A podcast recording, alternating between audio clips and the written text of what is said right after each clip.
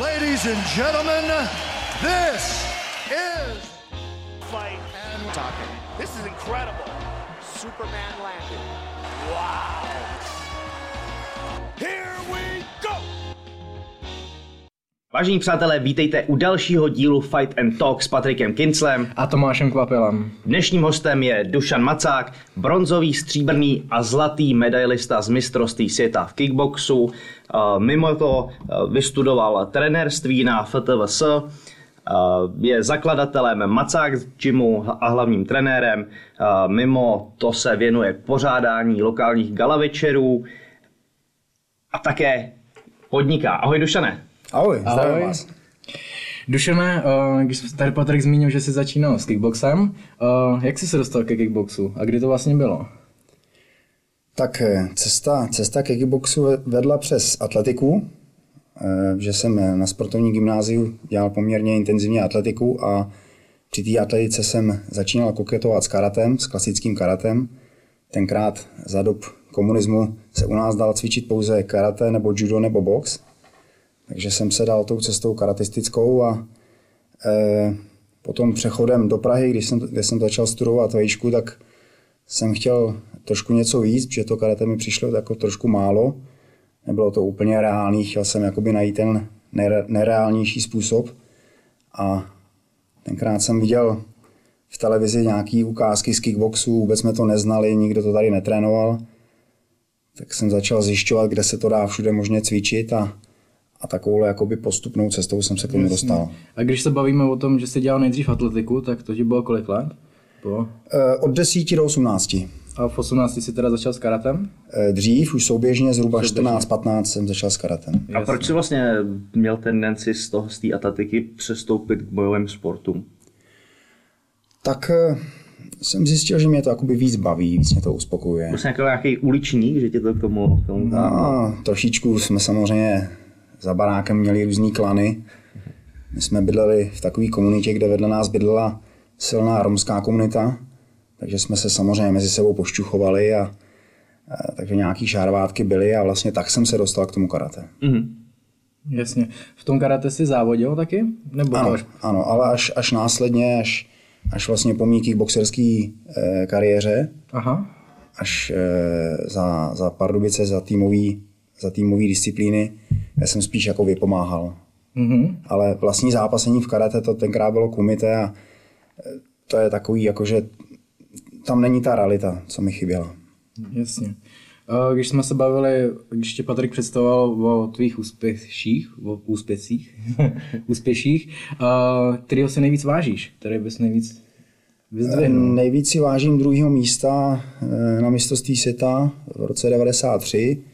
Kdy to bylo úplně všechno v plenkách, vlastně u nás nebyli trenéři. Já jediná možnost, kde jsem si mohl zatrénovat pod vedením nějakých skutečně zkušených trenérů, tak bylo, že jsem jezdil ven. A bylo to úplně v plínkách, ten náš sport byl úplně jakoby, řekl bych, za hranou, za hranou nějaký, nějaký povědomí, nějakýho, nějaký vůbec, nějaký organizovaný, organizovaný činnosti. A, takže jsme nakonec se smolili partu, partu nějakých nadšenců, jako jsme, jako jsme byli my všichni a, a vyjeli jsme na mistrovství světa bez nějakých zkušeností, bez ničeho prostě. Jenom jsme vyjeli s ohromnou vůlí a chutí tam odzápasit něco. Co to bylo za rok? To byl ten devadesát tři? devadesát tři. Mm. Kvapo, co jsi dělal v devadesátém třetím roce? V devadesátém třetím jsem ještě neexistoval, tři roky jsem měl ještě pohodičku a pak jsem přišel v devadesátém šestém na svět. A o rok později ty jsi měl zlato. Na světě. To jsem měl v devadesátém sedmém. Sedmým, ano. Jasně. A proč, když jsem si ptal, že tady bys nejvíc vypichol, tak proč ne ten zlatý z devadesátého sedmého? Proč ten stříbrný z devadesátého třetího? Eh, já jsem do roku devadesát čtyři zápasil v plnokontaktním kickboxu mm-hmm. a od roku devadesát pět kvůli zranění jsem zápasil v polokontaktním kickboxu. A, to bylo s holkama, ne? A dětma. A to už jako není úplně ono, to nebylo ono nikdy pro mě, takže proto si cením nejvíc toho úspěchu z devadesátého třetího. Ale jak, jak tam na vás v tom devadesátém třetím koukali, když, když jste vyrazili jako Česká, to byla možná i první výprava vůbec, ano, ne? Ano, úplně první výprava. Jste byli takový kokosy na sněhu. Já jsem byl takový, já jsem byl takový mladý ucho, že já jsem si to neuvědomoval, navíc já jsem se soustředil jenom na výkon. Aha. Přijel jsem tam, udělal jsem váhu, šel jsem si lehnout, dojídal jsem se a, a nevnímal jsem okolí vůbec. Počkej, jak se v devadesátém třetím roce dělala váha? Dobrá otázka, mě zajímalo. Naprosto přirozenou cestou. Jo? A, pro, a naprosto jsme nevěděli nic o tom, jak, má, jak hubnout, jak potom nabírat. Takže jenom, jenom prostě klasicky dietou a, a dobře odvodněním nějakým, ale jako odvodněním den před akcí. Nebylo to nějaký řízený, že jsme chodili do sauny a, a dělali jsme zavodnění, odvodnění, to, jak se dělá dneska. Prostě, Proto no. se na to ptám, dneska jako hmm. spousta top zápasníků, třeba v UFCčku, má svého výživového poradce, hmm. berou si svého kuchaře, který jim vaří a přesně jako řeší podle plánu hmm. váhu. To asi tenkrát. To tenkrát nebylo. Jediný, co jsem si hlídal, já jsem teda, já jsem nikdy neměl problém s váhou, takže jsem, tohleto pro mě nebyl nějaký velký issue, protože, protože jsem nepotřeboval schazovat. Jsem zápasil v sedmdesátce pětce a v osmdesát jedničce mm-hmm. a rozdíl jsem nepoznal, pro mě to bylo jedno, jestli ten kluk má sedmdesát pět nebo osmdesát jedna, síla úderu pro mě byla stejná, mm-hmm. takže jsem to neřešil, akorát jsem si hlídal, abych každý dvě hodiny něco jako spolknul poté. Jasně. Mm-hmm. Když jsme se bavili o tom, že kickbox je i polokontakt, tak ten kickbox má víc odvětví, víc druhů. Mohl bys to nějak vysvětlit? Protože já znám klasický kickbox, ale nevím, jak, jaký je rozdíl mezi polokontaktem a plným kontaktem a toho dalšího odvětví. Mm-hmm. Tak plný kontakt to je to, co dneska známe v podstatě ká jedna. Mm-hmm. Můžeme říct Thai box, ká jedna. Zarytý Thai boxeři mě možná trošku opravili, ale berme to jako jednu disciplínu, protože spoustu Thai boxerů zápasí v ká jedna a naopak. Jasně, tak ta ká jedna tam si nemůžou jen lokty, ne? Oproti Thai boxu. A kolena dlouhý klinče. Aha. Jo, v ká jedna můžeš jakoby krátký klinč a, a v, v tajském boxu můžeš dlouhý klinč. Uh-huh. Můžeš klinčovat klidně celý kolo. Uh-huh.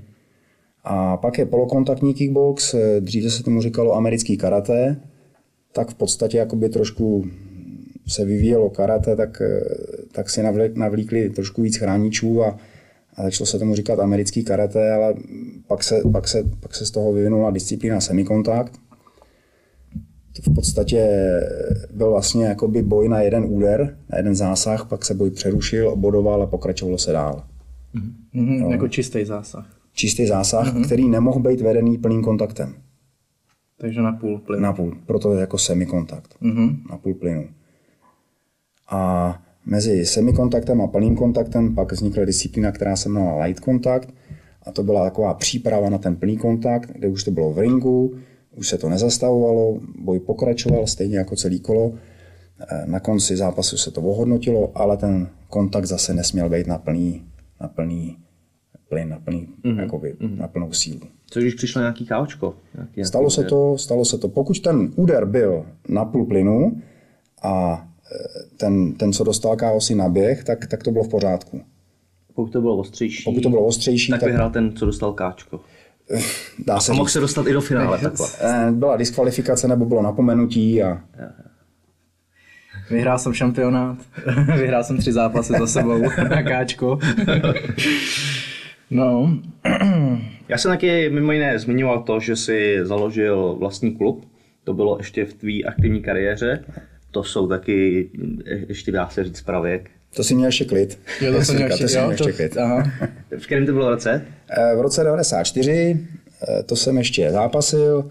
Vzniklo to tak, že nebyli trenéři, jak už jsem říkal, takže jsme jezdili ven a já jsem poměrně, já jsem jezdil ven dost často, takže jsem z těch kluků kolem mě, já jsem tenkrát žil v Praze, takže z kluků kolem mě jsem měl jakoby asi nejvíc zkušeností, co jsem mohl předávat, takže jsme se jakoby scházeli na nějaký nepravidelné bázi a spolu jsme, spolu jsme spárovali a spolu jsme dělali drily a časem, časem vznikla taková jakoby potřeba, že bychom to mohli udělat, mohli udělat nějak organizovaně, pravidelně, v pravidelný den, v pravidelný čas a, a tak vlastně vzniknul, vzniknul tehdejší Macák gym, že jsme tomu dali nějaký řád a já jsem se stal takovým jakoby samozvaným trenérem, spíš jako, že kluci chtěli, abych to prostě bét. Jasně. No.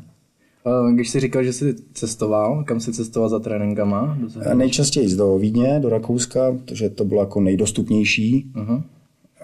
Tam si mě vzal pod křídla Fritz Exenberger, tenkrát už zkušený trenér, měli, měli opravdu šletitý zkušenosti a ten mě vlastně ukázal ten svět kickboxu. Uh-huh. Poté jsem samozřejmě byl v Holandsku. Jak... To jsem chtěl zmínit, no, že dneska je takový trend, že v Holandsku mám no. v mysli, že v Evropě jako top na ten ano. postoj. Ano. Dá se říct, byl jsem v Thajsku, byl jsem v Austrálii, mm-hmm. všude, všude je něco a, a Holandsko ano, Holandsko je taková mm. jako meka postoje. Ale... Liší se nějak, za, promiň, paťas, liší se nějak zásadně ten způsob tréninku toho postoje třeba v Holandsku, v Thajsku nebo v Rakousku, nebo je to všechno na podobné bázi? Dneska, dneska už je to si myslím na podobné bázi, ale tenkrát se to lišilo výrazně, mm-hmm. výrazně. Třeba tenkrát v Holandsku v podstatě nám řekli jenom boxu a dělej low kicky, nic jiného nedělej. Zabal se, zabal se za bambule, to co dneska speciálně v M M A není možný, za, zabal se za, bambu, za bambule, jdi dopředu, jenom boxu a low kickuj. A teprve až toho soupeře zlomíš, až ho jakoby zlomíš psychicky, můžeš ho zlomit fyzicky, můžeš mu tam nasázet spoustu jakoby úderů a low kicků, tak pak můžeš něco vymýšlet. Mm-hmm. A možná už tě to ani nebude bavit něco vymýšlet a dojedeš to takhle. To mě trošku překvapilo, říkám, aha, tak to není úplně můj styl, já jsem vždycky hodně pracoval s pohybem a s technikama a s kombinacema, spíš jsem si hrál, ale ono to fungovalo. Mm-hmm. Prostě bylo to prakticky jednoduchý, naučíš to každýho, skoro každýho a e, za půl roku může jít takové, takovýhle kluk do ringu. Mm. A pak ho jako začneš učit jiné věci. Problém je ten, že pak už třeba ten kluk ani nechce se učit jiné věci, když to prostě funguje a je to jako jednodušší. Je to taková mm. jednodušší cesta, ale pro mě ne úplně ideální. Nemyslím mm. si, že by to byla správná cesta. Jasně. Mm, to je zajímavý. Uh, já si, když jsem koukám na postoje dneska v M M A, tak je hodně velký trend, který třeba dělá T J Dillashaw, že se učí dlouhý kombinace třeba o osmi deseti úderech za sebou. Tak tohle je třeba ta holandská škola? Ano. To je... ano. No, přesně tak. A to má, jestli to chápu dobře, tak to má smysl jakoby jenom se naučit z jednoho úderu plynule přicházet do druhého a kombinovat to, než abych to pak nějak reálně využil. Přesně nemůžu představit, že bych v zápase použil kombinaci o deseti úderech. Je to tak? Že to je spíš ano, flow? Ano, můžu, můžu s tím tak nesouhlasit. Ano, ano. Je to o tom prostě přesně naučit se kombinovat, udělat jednu techniku za druhou, mít stabilitu, mít postoj, prostě furt vymýšlet, furt natahovat ty kombinace. Mm-hmm. Dokonce některý trenér ti tam řekne, kombinace začne s gongem a skončí s gongem. Mm-hmm. Jo? Takže když v K jedna v Thai boxu jsou tříminutový kolečka, takže to, ta kombinace trvá tři minuty. Jo? Slušný. Prostě furt kombinu. Okay, okay. Já bych se vrátil k tvýmu gymu. Nezmínili jsme, že v Pardubicích. A ty jsi pardubický rodák? A i v Hradci. I v Hradci? I v Hradci. Počka, no ale... Okay, okay. Ale, ale ten hlavní základ je, je v Pardubicích. Uh, budiš ti to odpuštěno, samozřejmě. Tak děkuji. I tobě. Uh, co tenkrát vlastně chodilo, když bychom to srovnali, co tenkrát chodilo za lidi do gymu?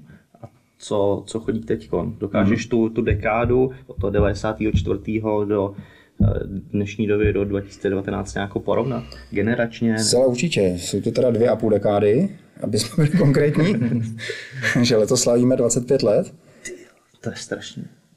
To mě ani není. No. Taky si říkám někdy, jak dlouho to ještě. No nic, velmi přesně, když to řeknu velmi konkrétně, na první nábor v roce devadesát čtyři přišlo dvacet lidí, jedna holka, či devatenáct kluků, jedno děvče. Do roka z těch dvaceti lidí deset zápasilo. Z těch deseti, co nezápasili, pět lidí nezápasilo, protože jsem je nepustil. Ještě nebyli připravení, ale chtěli. A těch ostatních pět, těch zbývajících pět, ty ještě sami nevěděli, jestli budou chtít zápasit.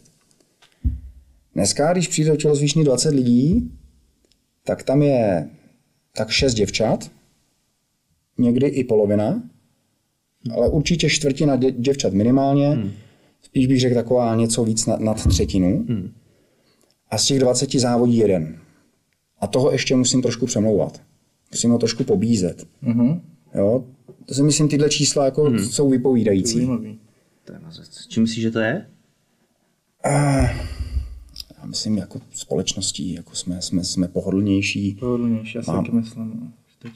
Změkli jsme, máme, no. změkli jsme, máme všeho, vše, všeho máme víc, všeho máme dostatek v úvozovkách nemáme potřebu cestovat, protože cestovat můžeme. Tenkrát se ne, nemohlo cestovat. Pro mě třeba byla velká motivace, že jsem mohl vycestovat.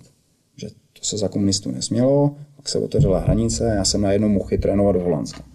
Krom toho, že jsem tam jel jakoby trénovat, se učit, tak jsem koukal potom, jako, jak to tam vypadá. Hmm. Tu potřebu už nemáme. Samozřejmě finanční potřeby jsou jasný, dneska už není potřeba takový servát za každou kačku. Hmm. A, a jsme prostě pohodlnější. Hmm. A čím to, že začaly chodit holky? Začalo se to spíš jako do podvědomí společnosti brát víc jako sport a už se to nebere tak jako rvačka? Nebo... Já si myslím, že u těch holek je to, je to o tom, že se chtějí učit umět bránit. Mm-hmm. Prostě po ulicích se pohybuje spoustu různých lidí, nemocných lidí, kteří jsou nějakým způsobem nebezpeční pro nás, pro všechny, a ty holky si to uvědomují. Myslím si, že to je ten primární, primární jakoby popud k tomu. Mm-hmm. Takže v rámci a jako sebeobrany to je... V rámci sebeobrany. Okay. Navíc dneska už se na bojové sporty nekouká jako dřív, jako na něco, co se nesmí. To jsou jenom agresoři, kteří nic neumějí a chtějí se jenom být. Dneska už jsme, doufám, trošičku pokročili v tom, že veřejnost pochopila, že jsme normální. A tudíž to není tak tabu. Mm-hmm, jasně. Chtějí závodit holky? Ano. Ty zase nemusím tak přemlouvat. Mm-hmm. Takže vlastně z toho popudu, že přijdou jako v rámci sebeobrany, se do toho sportu tak nějak zakousnou. Ano. Ano. A ano. Víc než borci? Často ano. Já vám řeknu takovou humornou, když se blíží závody, my to teda už máme naplánovaný třeba půl roku dopředu, kdy, kdy jedeme na závody, ale dejme tomu před dvouma, třema rokama, když jsem to ještě neměl takhle naplánovaný přesně, tak jsem řekl před nastoupenou jednotkou, to bylo třicet lidí, a říkám, za měsíc jsou závody, jo, tvrdě jsme trénovali teďka půl roku, takže kdo chce jet, ať zvedne ruku. No a zvedli ruku čtyři lidi a byly to čtyři děvčata. Já jsem se ještě jednou podíval zprava doleva a znovu zprava doleva. Říkám, tak jo. Takže dívčí oddíl bude nastoupen. Jde to holkám? Jo, jo, jo. Jak bys to srovnal, uh, holky, holky a kluky? Uh, tréninkově, zápasově? Protože rozdíl tam je, já to vidím v zápase. Já si taky myslím, že na to mám nějaký jako hmm. názor. A vidím to i, i u nás na tréninku, tak hmm. se tam tebe. Já bych řekl, jako když, se, když jdou do ringu kluci, tak si pak podají ruku a, a dají si kafe, tady kafe řeknu, kdyby tady nebyl Patrik, tak řeknu daj si pivo. Jasně, no. a, jsou, a jsou v pohodě. Aha. U holek tam je trošku taková ta, je to trošku víc na osobní rovině a zdá se mi, že ty holky nejsou takový kámošky spolu a víc se jdou do toho ringu jakoby poštípat. Mm-hmm. A tréninkově? A... Tréninkově? Když by se srovnal s klukama, co máš oddíle holky? Já to mám třeba tak, když, když je vidím, tak prostě u těch kluků vidím, jak, jak tam je ten testosteron, jak do toho chtějí dávat všechnu sílu a ty holky jsou pomalejší, víc o tom přemýšlejí, jsou schopní líp se jako učit a nikam nespěchají. To, no, naopak mi to přijde pak v zápase přesně obráceně, že holky jsou v zápase takový urputný a jdou do toho mnohem víc, za to kluci potom po té pokročilejší fázi si myslím, že to, u toho dokážou víc přemýšlet nebo být takový chytřejší. Ale já s tím souhlasím. V ringu to je tak, jak říkáš ty, v tělocvičně to je víceméně tak, jak říkáš ty. A, a jasně. Jak, jak už jsme jedna komunita, jak už se známe dobře, tak už ty rozdíly nevidím a už se to spíjí. Je Jasně. to prostě, dá se říct, že, že jsme všichni na jedné úrovni, ne, nevidím tam nějaký rozdíly. Já to vidím na těch náborech, když přijdu prostě nově, ukazuješ někomu novou techniku, třeba páku na ruku, tak ty holky jsou opravdu jako trpělí, udělají to krok po kroku, ty borci prostě jenom chtějí tu ruku chytit a, a udělat to. Jasný. Nezávisle na těch ostatních. To je do egu. Jo, no, může být. Uh, Patrik zmiňoval, že Dušane pořádáš gala večery, lokální. Uh, nejbližší nás čeká teďka v Pardubicích. Ano. A to je vždycky každý rok? Ano. Fafé paláci. Ano. Kolikátý to je ročník teď už? Letos to je už desátý ročník. Mm-hmm. Desátý ročník. Bude nějaký překvapení takhle před vohňostrovi nebo výročí?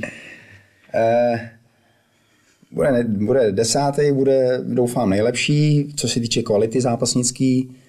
A myslím si, že ta úroveň se, se trošičku zvedne.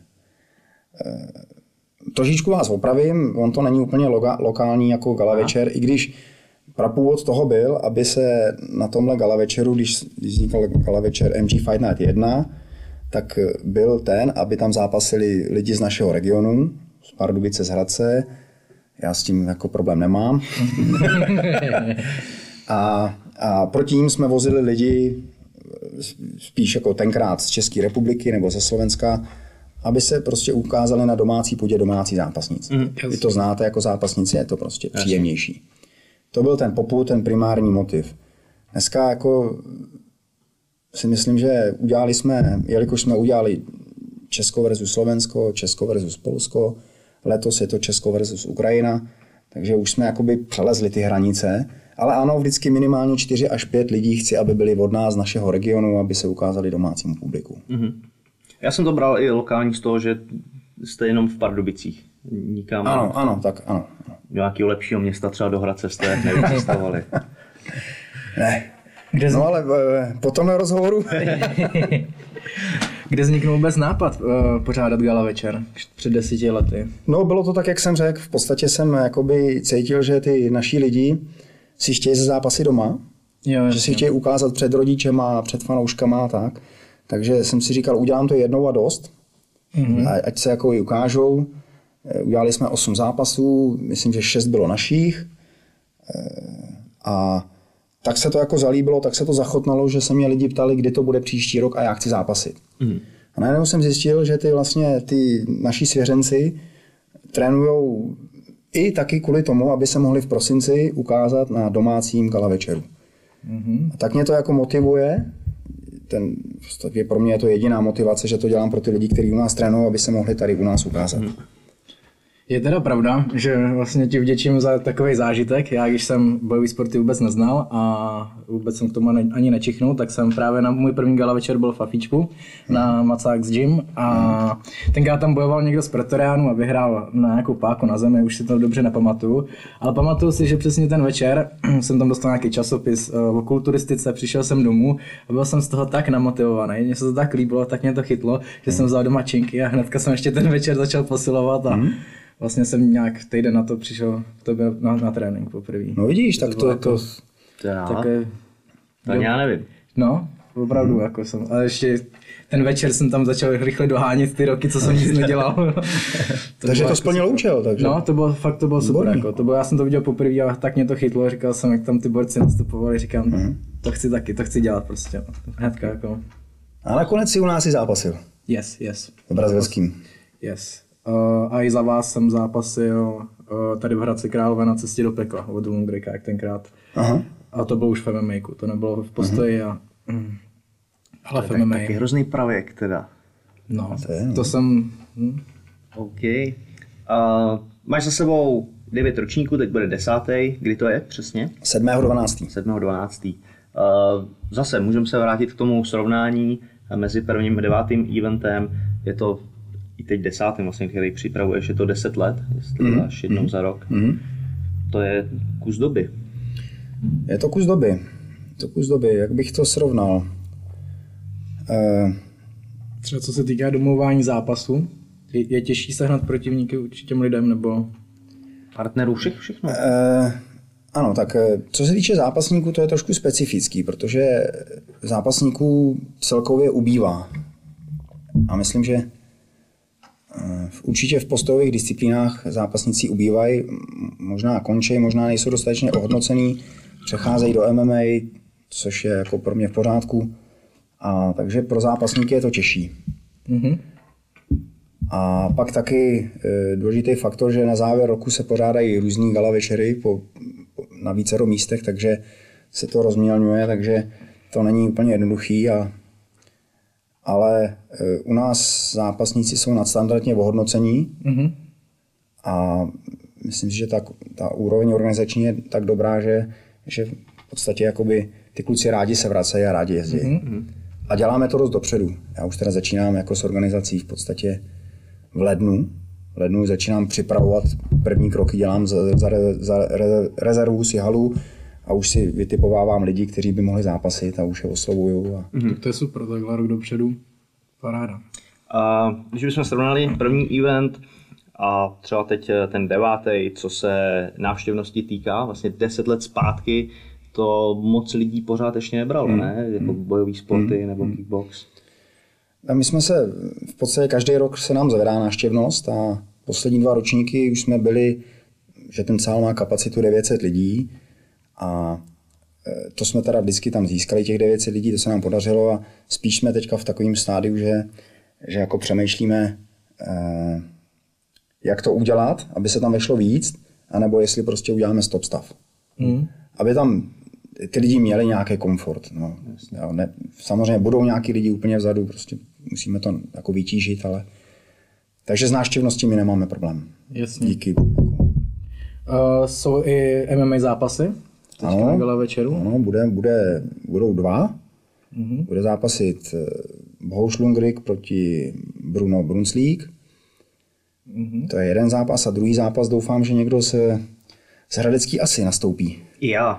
To je v ringu. Ano, v ringu. Je to v ringu. V ringu. Máš rád M M A v ringu? Líbí se ti? Tak v kleci je to lepší, mm-hmm. ale když už tam teda je jenom ring, tak, jasný, tak mám rád. Jasný, chápu, rozumím. Představ nám nějaký další zápasy, koho, koho tam máš, na koho se můžou diváci přijít podívat. Tak z těch tak našich bude Luboš Lesák, taková stálice, bude Kuba Krofta, naši dva nejlepší. Po pěti letech do ringu se vrací Renda Blažovský. Fakt? To jsem ani neviděl. Bude to jenom jeden zápas, není to nějaký comeback, je to prostě při desátém výročí mm. se Renda rozhodl, že si pinkne. Teda, super. Na jeden zápas se taky a taky kvůli desátému výročí vrací Radek Vančura, už teda veterán, ale soupeř bude jako kvalitní, je to taky Ukrajinec. Z dívčí, dívčí enklávu zastupuje Kristýna Sobotková. Pak tam bude v boxu Ondra Budera, taky už matador boxerský, M M A, jako jsem říkal. Yes. A chceme tam dát mládí, jeden zápas bude tady hradecký Dan Pulec, který za nás zápasí už tři roky, má asi patnáct zápasů už a z těch patnácti dvanáct vyhrál a bude to taky Ukrajinec. Mm-hmm. Takže mu taky přivezem Ukrajince. Okay. Jak je na tom Ukrajina kvalitou těch zápasníků? Co se týče postojů, co se týče postojů, tak jsou výborní. Mm-hmm. Výborní. Tady jako po Evropě jsou jako patří mezi absolutní špičku. Mm-hmm. Je tam tak velká členská základna, že si fakt můžeme vybírat. Jasně. A proto jsem tam, já jsem tam letos letěl kvůli tomu do Kyjeva, abych se tam s nima seznámil, aby jsme to tam předomluvili a to bylo v květnu a vlastně od toho května s tím jejich pro- promotérem řeším, koho sem, koho sem přivezem a vybíráme to a stavíme to tak, aby to bylo opravdu vyrovnaný. Jasně. Jo? Aby tady nebylo nějaký velký rozdíl. Samozřejmě pak, pak jako na místě to může, tam nějaký to rozdíl může být, to, to snad asi všichni chápeme, ale jinak se to opravdu snažím postavit vyrovnaný, aby to mělo náboj. Tak to jsou zápasy, co všichni chtějí vidět, vždycky jakoby vyrovnaný, nikoho nebaví, když to je na jednu branku. Že? Vím, že to bude těžký pro tebe říct, ale řekni nám aspoň dva zápasy, na kterých se nejvíc těšíš z té karty. Vím, stavím tě do nepříjemné situace, ale, ale pojďme. Tak naši dva nejlepší reprezentanti jsou Luboš Lesák a Kuba Krofta. Mm-hmm. Tím nechci samozřejmě nikoho opomenout, ale ty lidi už jezdí ven a už mají jako vybudovaný jméno a tak asi zmíním tyhle ty dva. Jasně, jasně. So. Já jsem s Lubošem párkrát trénoval a říče, to je strašný. Taky jsem měl tu možnost. Já na toho se, na toho se těším. Vlastně i s Kubou, ale, mm-hmm. ale Kuba přece jenom víc trošku toho přemýšlí a, mm-hmm. a je schopný jako ubrat, ale, ale Luboš má ty klapky na očích a je mu to jedno, jestli si skočí do někoho, kdo má sto dvacet kilo nebo, nebo na něj narazí nějaký začátečník. Mm-hmm. A mimochodem teda vezmeme mu Ukrajince hodně dobrýho, hodně silného, s kterým šel na X F M, X F M Legends, kde jsme to vzali jako náhradu. Je to byla remíza, že? To byla remíza, Luboš tam jel v podstatě bez přípravy, my jsme to tak nějak vzali trošku jako vabankově. Mm-hmm. A byla to remíza a ten zápas se teda Lubošovi nepovedl a, a takže to bude takový jako rematch. Oh, oh, super, super. Oni si to vyžádali Ukrajinci a, a my jsme si to vyžádali taky. Hmm, tak to bude ještě mít příběh. To je super, to je super. Paráda. Když jsme se bavili o tom, jak se změnili lidi od devadesátého čtvrtého až po současnost, jak se vyvíjel ten sport, jako Thai box, kickbox, je to furt to samý, nebo já vím, že třeba v M M A se úplně jinak zápasou v devadesátém čtvrtém a dneska to je úplně o hmm. x levelu dál, hmm. prochází se takovou změnou i kickbox ano. nebo ano. Thai box, ano. mohl bys to porovnat? Když bych, když bych teďka tady pustil trénink z roku devadesát pět a dnešní trénink, tak byste tam nenašli, našli byste tam málo společného, mm-hmm. možná jako sparring. Mm-hmm. Jako forma, tréninková forma sparring, jinak ty tréninky se hodně posunuly. Yes. On celý, celý ten boj se posunul, mm-hmm. jak říkám, dneska je to k mý, jako, k mý lítosti, je to hodně o tom schovat se, schovat se za bambule, za velký rukavice. To mě zajímá právě. A jet, jet jakoby trošku přes ránu, jet přes to, ne, nechci to generalizovat, jo. A hodně tlačit dopředu, moc neustupovat mm-hmm. a hodně kombinovat. Mm-hmm. Jo. Tenkrát, tenkrát to bylo trošku víc toho karate tam, jo? Mm-hmm. Víc, trošku víc pohybu, ne tak, ne tak moc se kombinovalo, e, lidi se tolik neschovávali za rukavice, takže se jakoby míň se chodilo do té konfrontace mm-hmm. a bylo, to, bylo tam jakoby víc technik vidět, ale zas tam samozřejmě nebyla ta tvrdost. Yes. Jo? Mm-hmm. Proto mně se hrozně, dneska hrozně líbí M M A, k tomu se asi dostanem, že ty malé rukavice to zase vracejí trošku zpátky pro mě. Ano, jo? V M M A už dneska vidíme taekwondistů, vis, vis Rodriguez, mm-hmm. to je vlastně black belt taekwondo, vidíme tam karatistů, to je Thompson, jo, jestli ho můžu nazvat karatistou, ale ten jeho styl vypadá jako karate. A má black belt, že jo. To už dneska, dneska jakoby málo kdy uvidíš v K jedna nebo v Thai boxu uvidíš ten, ten styl málo, protože dneska je to opravdu schovám se za, za dvoják a jdu. Mm. A není tam prostor, ring je malej, jo, navíc se dá zaklinčovat. Já osobně klinče mám rád, ale jakoby divácky to není tak atraktivní. Takže je to o tom prostě to přijmout a víc rozdat. Tak. Yes. Okay. Já to říkám hodně často, já vím, že to Thai boxeři nemají rádi, ale že Thai box je o tom, kdo jen snese víc ran, no. To je prostě, kdo umí líp přijmout tu ránu. S tím nemůžu souhlasit, ale, ale s tebou potichu souhlasím. uh...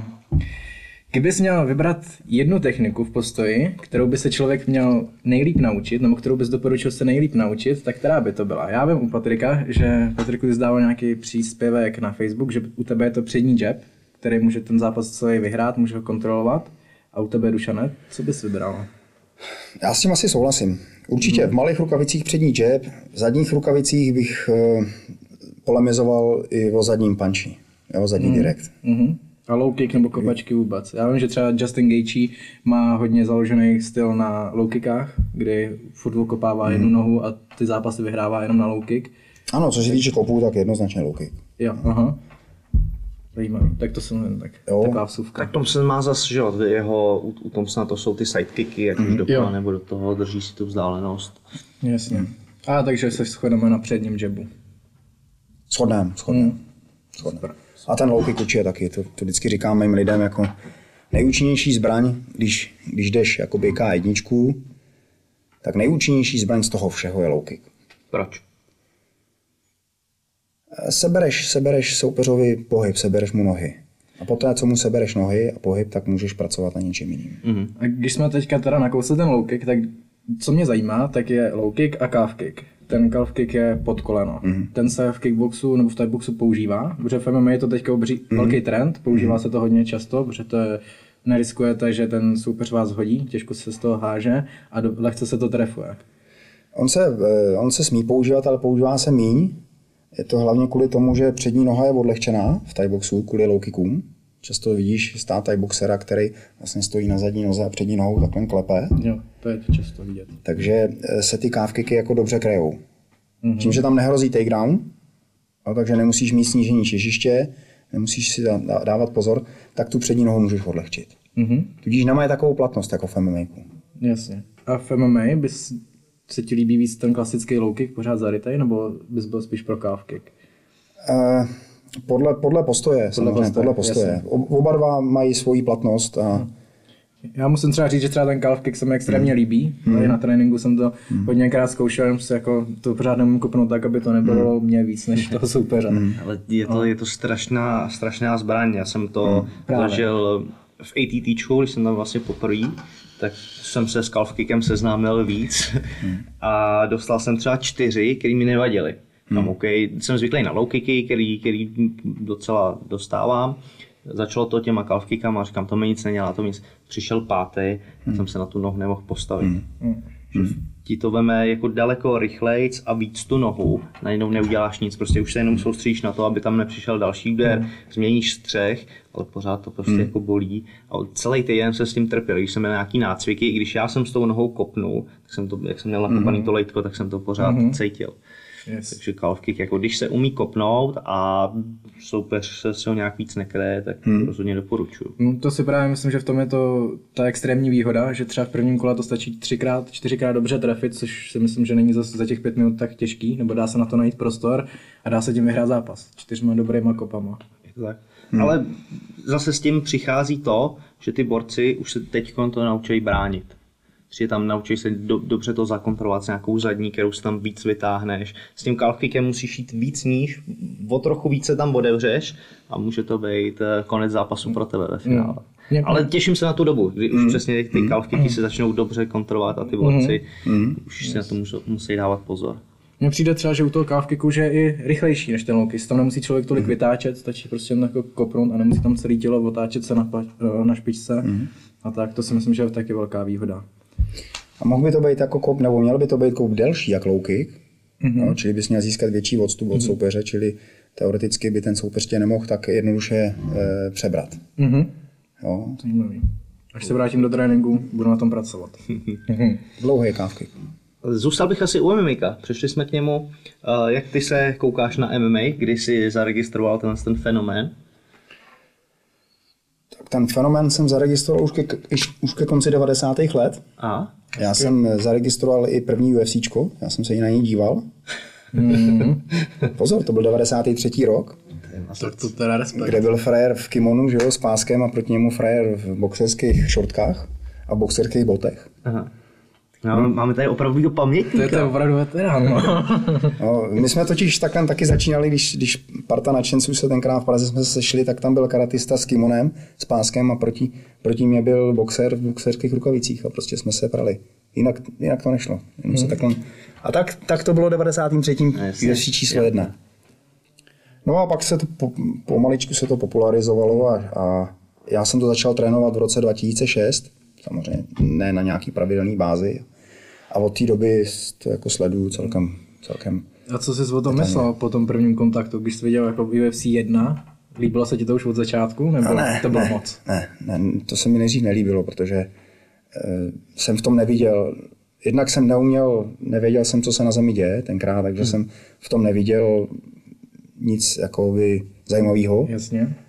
A až teprve potom, co jsem se začal seznamovat s bojem na zemi, Tak, tak jsem vlastně začínal zjišťovat ty krásy toho. Jasně. Takže vlastně do toho dva tisíce šest byl takový ten klasický kickboxer, který tohle to odmítal a říkal, no na, na zemi to je pro holky. No. A...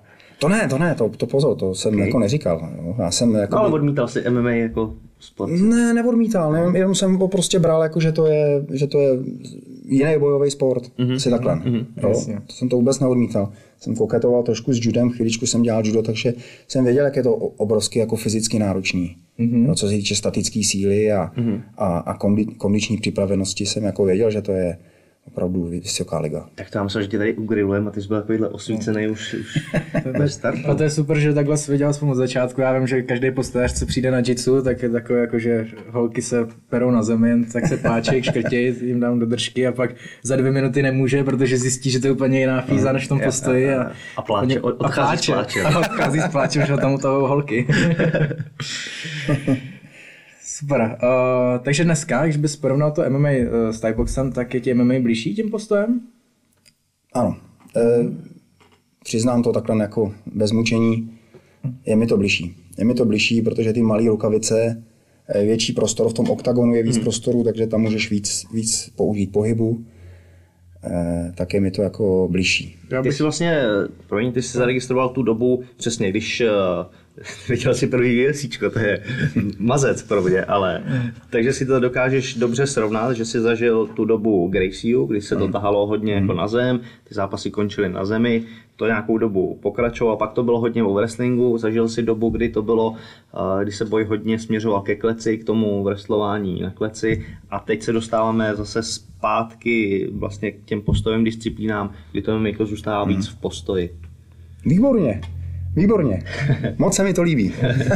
Já jsem velký fanda, sleduju každý UFCčko a nejen, že ho sleduju, já to i studuju. Aha, jo, ty submise a, a wrestling, prostě hmm. studuju to. A tak když teda sleduješ hodně UFCčko, kdybys měl vypíchnout jednoho zápasníka, který se ti líbí nejvíc, stylem boje? Kromě nás dvou. Kromě nás dvou. To je hodně těžký, já mám tam hodně oblíbenců. Tak no. Náhodou třeba tři, klidně. Eh, tak líbí se mi Ferguson. Yeah, Tony Ferguson je, je samozřejmě je. úžasný. Uh, uh, já to jako hodnotím z role komplexnosti. Jo. Mm-hmm. Když je ten Jasně. zápasník komplexní, tak, tak je to nejlepší pro mě. Mm-hmm. Jo. Samozřejmě Conor je výborný postojář, ale na zemi toho moc neumí. Takže mm-hmm. nechci to nechci opomenout. Hrozně se mi líbí Valerie Ševčenko. Mm-hmm. To je taky strašně komplexní. To je kickboxerka, ne? To je bývalá kickboxerka, která jako jedna z mála se postojářka naučila výborně zem. Mm-hmm. Většinou je to naopak. Většinou je to dobrý zemař, který se naučí postoj a, mm-hmm. a ty jsou nejlepší. Mm-hmm. Víš, Cormier a tak, a tak dále. Mm-hmm. No a pak samozřejmě Jones. Jo. Jones, Jones, jasný. Jones. Vypích jsem tři a mohl bych ještě jmenovat další deset. A z evropských mimo, mimo U F C? Z evropských. Nebo za, nemusí být přímo evropský, ale mimo, mimo U F C nějaký top zápasníky. Klidně z Čech, z, z Polska. Nebo z Asie. Tak fandím samozřejmě Denisovi, mm-hmm. no, tomu fandím. Abych vás neurazil, tak fandím i vám samozřejmě. Děkujeme vám pěkně. Spolu, spolu trošku trénujeme, takže to samozřejmě vám fandím taky. Uh, fandím Muradovi, fandím mu. Mm-hmm. Jo, ten jeho styl se mi jako líbí. A, mm, yes. Takže tomu taky fandím. Co Kalidov třeba, nebo když se koukneme do Polska? Tak ten bude teďka zápasit. Teď ten, ten se vrací, ano. Ten se vrací. Jo. Já se na to velice těším. Já jsem byl na tom KSVčku, kde jsi měl zápasy, tak, tak tam měl rozhovor v ringu, pardon, v kleci. Jo, těším se. Nevím, jestli už není trošku za Zenitem, a jak ta pauza, co s ním udělala, ale těším se na ně. No. Mhm. A když jsme teda mluvili o evropských zápasnicích, tak co říkáš na Paige? Já jsem se s ním setkal, znáš Paige Venoma z Anglie? Bellator, ruce dole, černoch. Ruce vysoké. Dole, opravdu jako... Ne, tak toho neznám. Ty kdo do, do, doporučuji pak doma Aha. kouknout a... Jaká váha? sedm sedm Welter. Mhm. Má jako fakt specifický styl, který se jen tak nevidí jako. Mhm. Je dost přirovnávali k Andersonovi Silva, akorát, že on to posunul ještě víc. Mhm. Pochází taky, myslím, z nějakého kickboxu, široký postoj, ale jenom ruce dole. A jsou tam prvky z taekwonda. Mm, yes, mazec pohyb, vlastně šel s Limou, který teď vyhrál Bellator, ten jediný ho mm-hmm. vypnul v yes. Bellatoru. Mm-hmm. Dobře trefil vlastně ten calf kick, o kterém jsme se bavili, mm-hmm. zrovna když jenom vyjížděl s, s tou přední, s tím jabem, který má tvrdý a v tom Lima ho trefil na calf kick, podrazil ho a dole ho, dole ho mm-hmm. vypnul. On jako spadnul, jak stával, tak ho při cestě trefil a tím ho vypnul. Mm-hmm. Ale jakoby zajímavé, jestli to byla náhoda, nebo jestli... Sedlo si to prostě. Mm-hmm. Rozhodně by se to nestalo teď, v dalším výměči by se by to nestalo. Zajímalo, jestli... Ale mohl by ho porazit jinak zase. Mm? Ano. Mm. Jasně. Ale tenhle ten pohyb stranou, ruce dole, to je taekwondo, to je polokontaktní kickbox. Mm-hmm. Jo, čili... Mně se to líbí, že se to vrací, že, že to má to uplatnění. Jasně. M M A je prostě opravdu desetiboj mezi bojovými sportama, tak se tam prostě najde uplatnění taekwondistů. Já musím říct, že tato doba, kde teď M M A je, se mi taky líbí. Prostě většina zápasníků už opustila ten ortodoxní Thai box, kickbox, kdy všichni přesně v tomhle tom a už tam jsou vidět ty rozdíly v těch stylech. Uh, jsou tam přesně ta komplexnost a inspirace z jiných, z karate, hmm. z taekwonda, tak nějak už se to jako smíchává, každý si to napasuje na, na sebe. Tom a je... ortodoxní zápasníci najednou musí boxovat. No jasně, to je ale super. To je musí jíst nahoru. Zajímavější, no. A tak jako všichni víme, že v počátcích vyhrávali zemaři, takže to už máme dokázaný. Ale v tom pokročilejším stádiu, stádiu toho sportu, když už se postář naučil bránit a ten wrestling v obraně, si myslím, že se shodem, že jako je jednodušší než házet, tak je lepší to házení bránit, tak proto se tak jako dostáváme dneska víc do postoje. Ale stejně jsou pořád zápasníci, kteří dokazují, že pokud člověk má ten wrestling na vyšší úrovni, tak se to stejně mm. vyhraje ten zemař nebo wrestler. Už ne tolik, ale... Zajímavý je, jak dneska často vidíš zápasy dva výborní zemaře a oni spolu nejdou na zem. Oni to odjedou celý nahoře. To jsme vlastně naposled mohli vidět teďka o víkendu Askren s Majou. Tak. Byli hodně v to. Viděl jsi zápas? Jo, jasně, jasně. Co to říkáš? No, byl jsem z toho Askrena zklamanej teda. Mm. Myslel jsem, že toho ukáže víc. Mm. Jeden takedown dobrý tam byl, myslím, jeden double leg, jako fakt. O to zajímavý, on prostě les na zem, protože to je jeho, to je jeho chleba, takže les na zem, ale na té zemi už pak tahal za kratší konec. Mm. V podstatě od začátku. Ano. A stejně vstali a zase tam les. Yes. Za mě prostě Askren jako mezi top U F C zápasníkama už nemá co dělat. On mm. byl v Bellatoru, pak ve U F C, ukončil kariéru, teď se zase vracel. Ten vlak za mě už mu ujel, mm. to je vidět z toho posledního zápasu. Mm. Maia už mezi tu elitu za mě taky nepatří výkonnostně. Uh, už, už je prostě starší zápasník, yes. ale s tím Askrenem si poradil jako nádherně. Mm. Já jsem mu to přál. Rozhodně, tak za mě to je větší sympatiák. Nevím proč, to Askrena prostě moc nemusím. Jak víc mluví, než škoda. Hmm. Uh, blíží se U F C dvě stě čtyřicet čtyři. Uh, zaregistrovali jsme jednu zajímavou kauzu, co se dopingu týká. A to, kdy byl vlastně uh, nalezen, dá se říct, kdy U S A D A Diazoj oznámila, že nějaký jeho vzorek byl pozitivní na něco.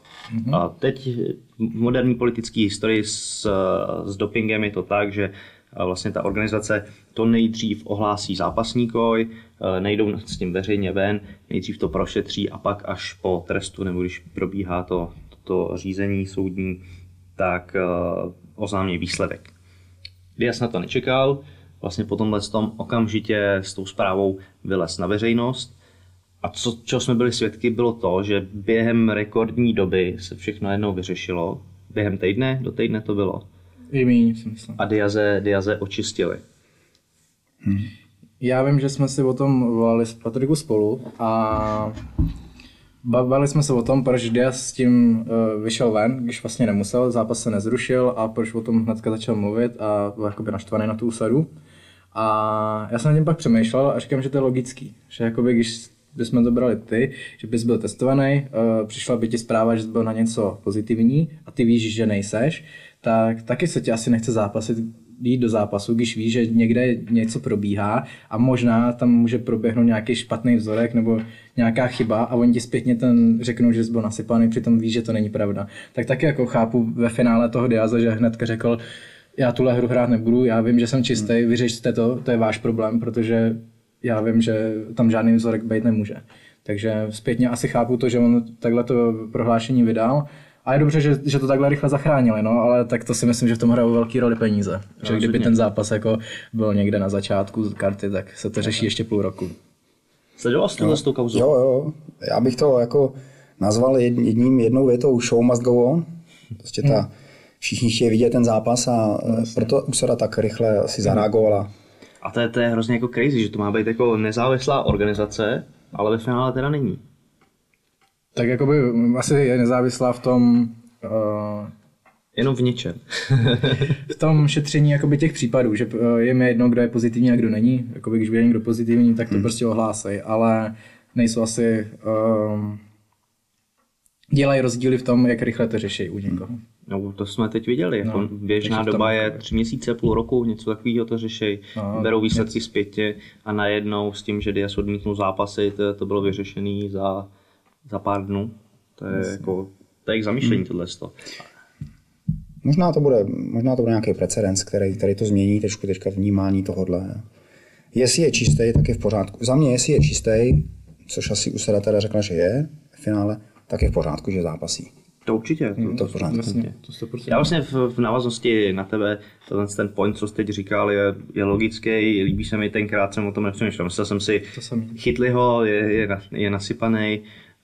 teď chce jenom vyvolat nějaký humbuk okolo mm. toho, i když on jako dlouhodobě všechny jako kritizuje, co se dopingu týče, mm. jeho takový známý moto, nebo moto, taková hláška, že jsou všichni v U F C nasypaný na, na dopingu. Everybody's on steroids. Tak. Yes.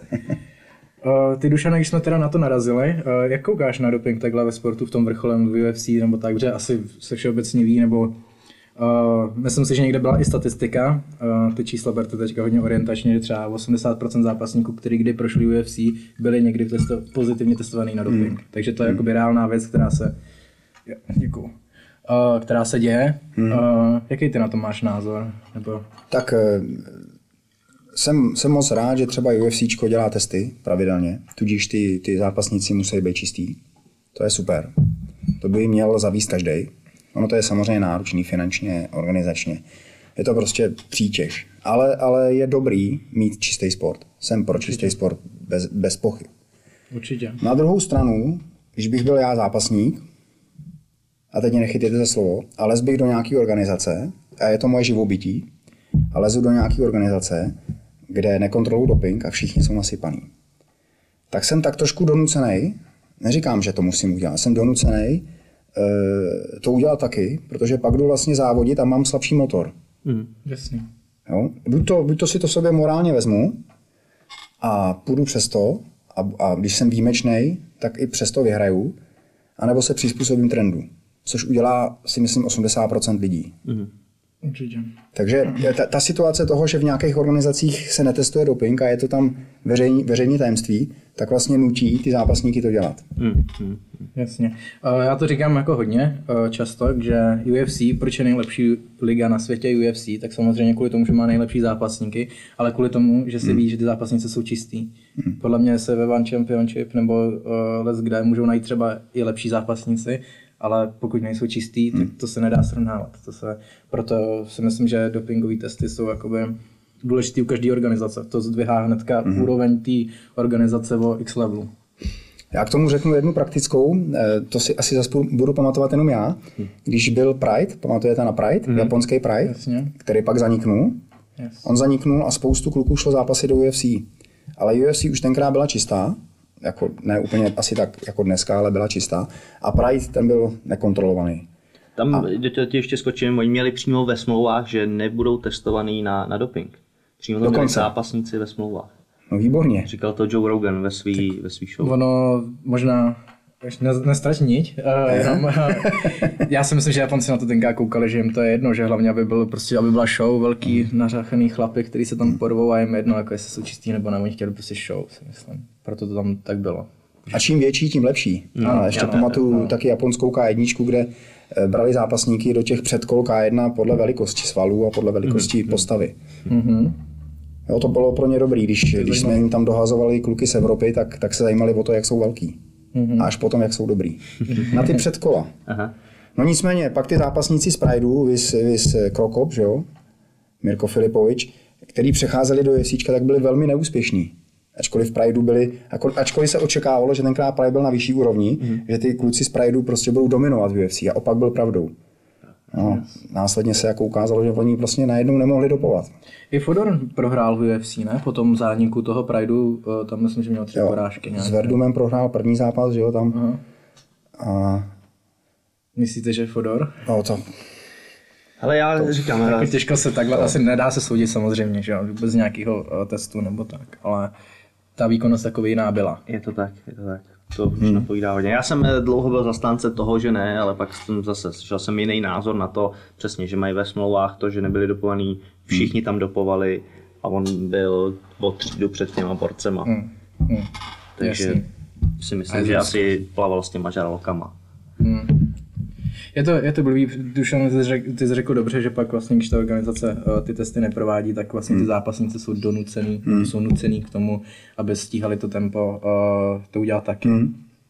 Ve finále se dá říct, že jde vlastně i o jejich zdraví. Hmm. Dopingem si ho ničej, ale zároveň se dokážou vyrovnat hmm. nějakým větším zraněním přesně z toho zápasu. No, přesně tak, určitě. Někde získáš, někde ztratíš, no?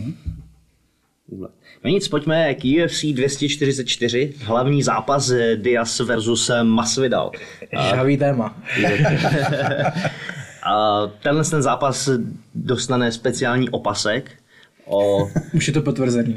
No měl by, jo, měl by. Všude se o tom mluví. Už jsem o tom jako slyšel, jako vím, že se to má stát, ale nikdy jsem ho jako neviděl jako reálně, že už jde.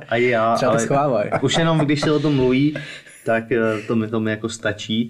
Ale v finále jako většina té karty je, by mohla být pod tímhle s tím opaskem. No jasně. Se na to pak podívám, určitě. Že fakt tam jsou zlouni. Zlouni, no jasně. Já jsem si to takhle postavili schválně a je to super. Aha. Se mi líbil obrázek, že uh, Diazek jak takhle ukazuje na hlavu a říká uh, nemusíš být nejlepší v divizi, když si vymyslíš vlastní opasek. Prostě. A už se nechal slyšet i Conor, že pak ten na ten titul chce získat. No samozřejmě, jako já si myslím, že pokud by to vyhrál Diaz, takže se Conor přihlásí. Že to už, jakoby... už, už snad se i přihlásil, no, jsem četl nějaký jo, rozhovor, že, že se vrací, že jo, a že pak chce teda... Oh yeah. A je vlastně, oh yeah. je vlastně úlet, že dnešní vlastně ten trend toho M M A je nastavený tak, že tenhle ten zápas si myslím, že bude jeden z nejsledovanějších tenhle ten rok. Hmm. Když bereme to, že to byl ve Veltru, tak podle mě titulák ve Veltru Woodley Usman, který byl poslední, jestli, jo, Woodley jo. Usman byl poslední, jo.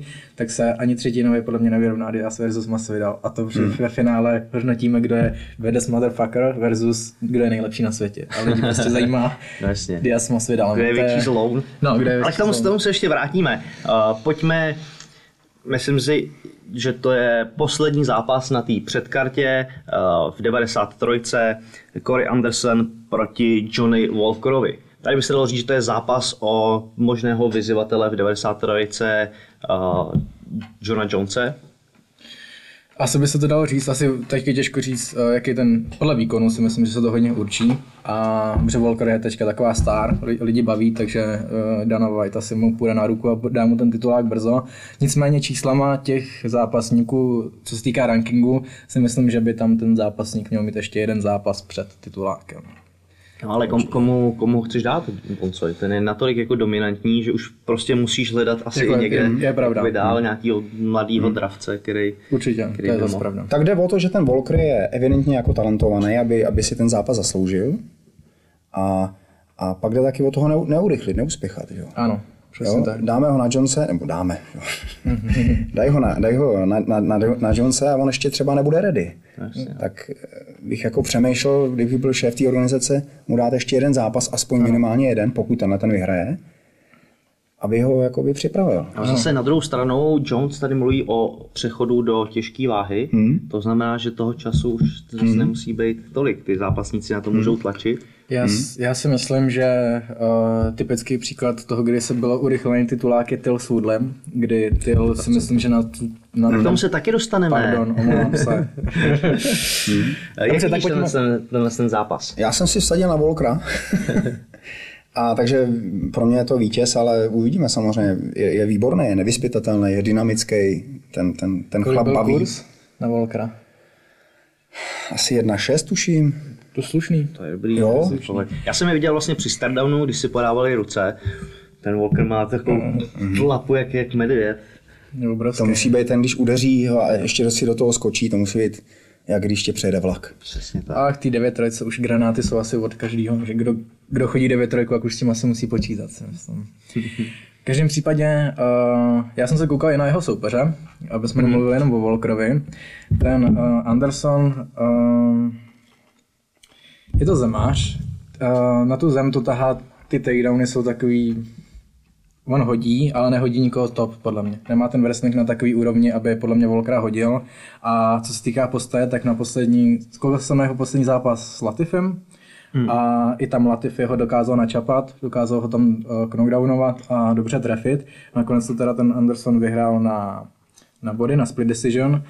Ale myslím si, že v tomhle zápasu versus Walker se jako nešáhne. Hmm. Myslím, že jako tam bude o třídu horší.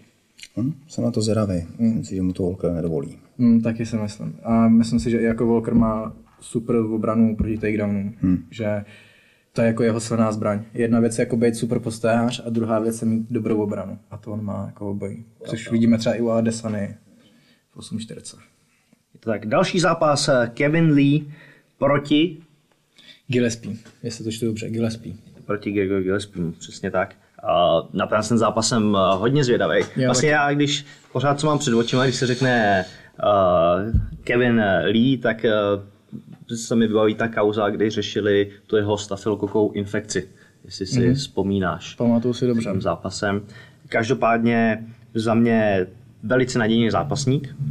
Uh, šel s Fergusonem, kde předvedl za mě jako skvělej, skvělej výkon. A vůbec si nedokážu tipnout, kdo by tady mohl zvítězit. Uh, já bych to viděl, nebo se tam jeří Dušana. Já si to taky nedokážu představit. Já jsem Kevina Leeho viděl osobně v Belfastu na UFCčku, kde jsem byl. A tam jsem ho viděl poprvé, hrozně se mi líbil už na vážení. Uh-huh. Jo, úplně z něj, úplně z něj stříkalo sebevědomí, takový zdravý, měl tam dobrýho Dagestánce, který ho ve druhém kole už krtil. Uh-huh. A ten Dagestánec byl hodně dobrý. A já jsem si říkal, tak to je jako nový talent té divize. To uh-huh. je, to je jakoby opravdu, o tom jménu uslyšíme. Pak vyhrál ještě jeden, dva zápasy. Kiesu, Majka Kiesu taky už krtil. Mm-hmm. Kiesa je dobrý zemař, takže yes. to bylo taky zajímavý. A, a pak ho dali na Fergusona. A to je přesně to, o čem jsme tady mluvili. Uspěchali to. Mm-hmm. Jo, dali ho na Fergusona, Ferguson ho porazil. Pak prohrál s Aniosem, od té doby mm-hmm. prohrál s Aniosem, prohrál s Aikvintou. Yep. Mm-hmm. A ten kluk jakoby je teďka dole. Jo, jo, jo. Ten kluk mohl být teďka zápasy o titul, kdyby to neuspěchali, podle mě teda. Jasně. Uvidíme, dali mu dlouhou pauzu, uvidíme, jestli se z toho zotaví. Tak uh... ještě uh, uh, další zápas pak proberte spolu. Já jsem chytnul křič do nohy, musím to jít protáhnout na chvilku. Pohodě, pohodě. Uh, já jsem, já jsem proto, no, myslím si, že ten zápas dokáže Gillespie vyhrát, protože je to souboj podobně dvou wrestlerů.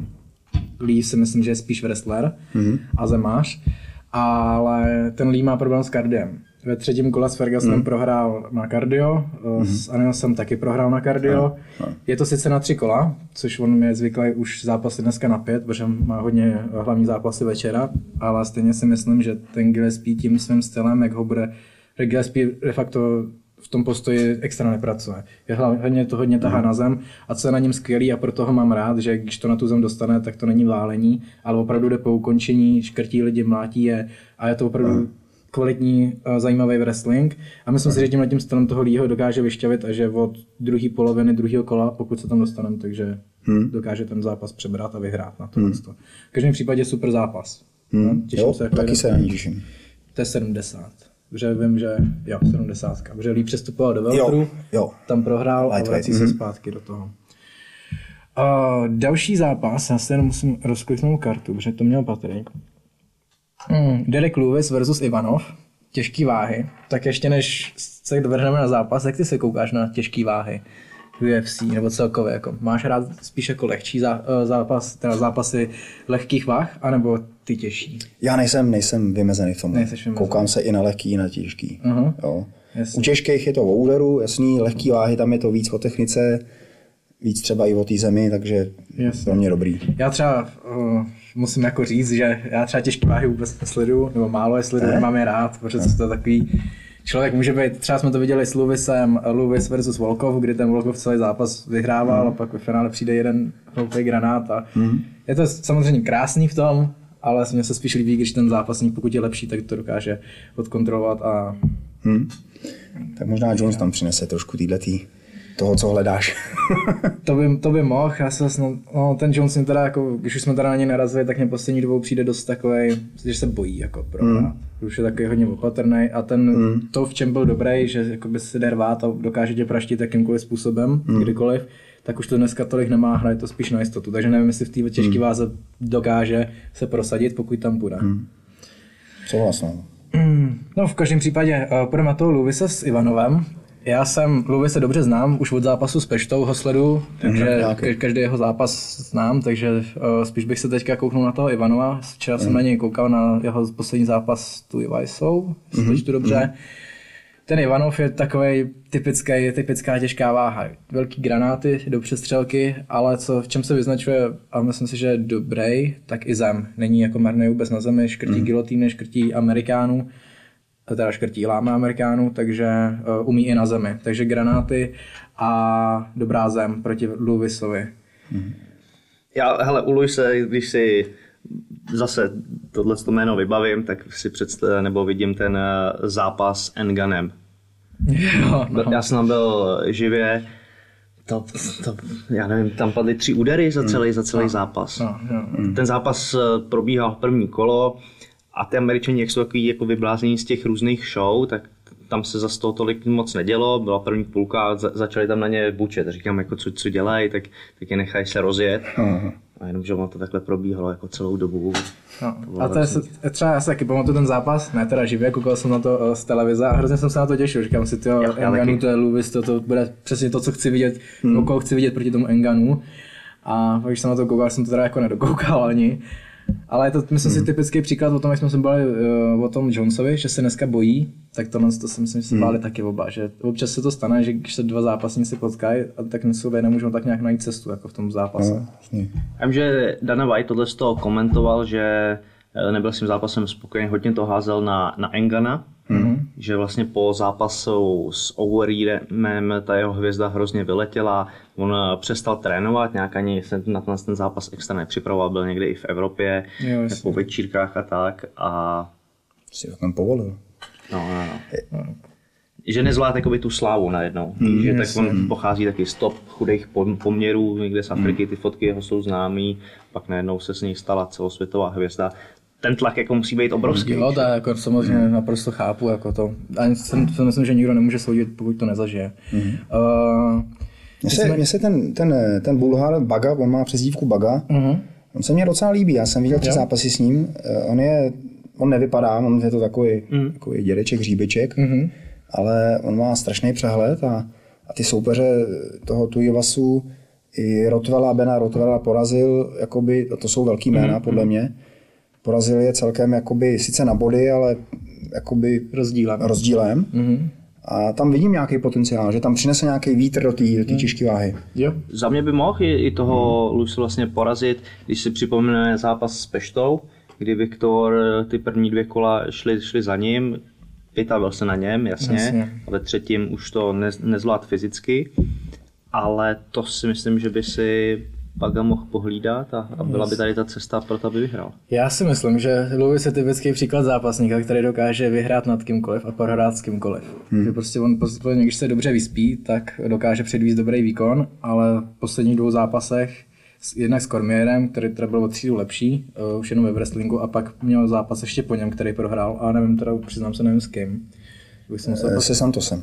Jo, se Santosem. A to prohrál ve druhém kole. Ve druhém kole na ká ó. Yes.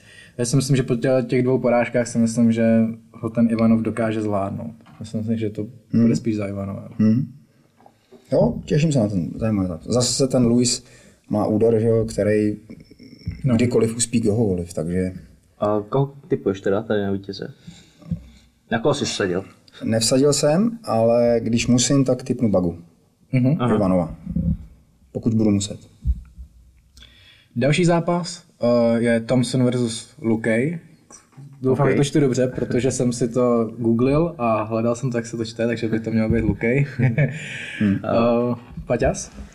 O tom sami už jsme se dneska několikrát bavili, já si myslím, že pro Dušana to bude tady sympatiák a pochází, pochází z kickboxu. A... Já to pak musím narovnat tohle, než dostanu slovo. A, takže je to, dá se říct, typicky netypický kickboxer, a, pochází z kickboxerské rodiny, jeho, jeho táta vlastnil gym, na kickbox, na karate, takže od té doby, co, co chodil, tak už chodil vlastně po tělocvičně. Skvělý. V amatérech, nebo v kickboxu je neporažený. Nějakých padesát, no? Něco přes padesát. padesát osm no? v profíkách, předtím třicet sedm v amatérech, takže... Dáň.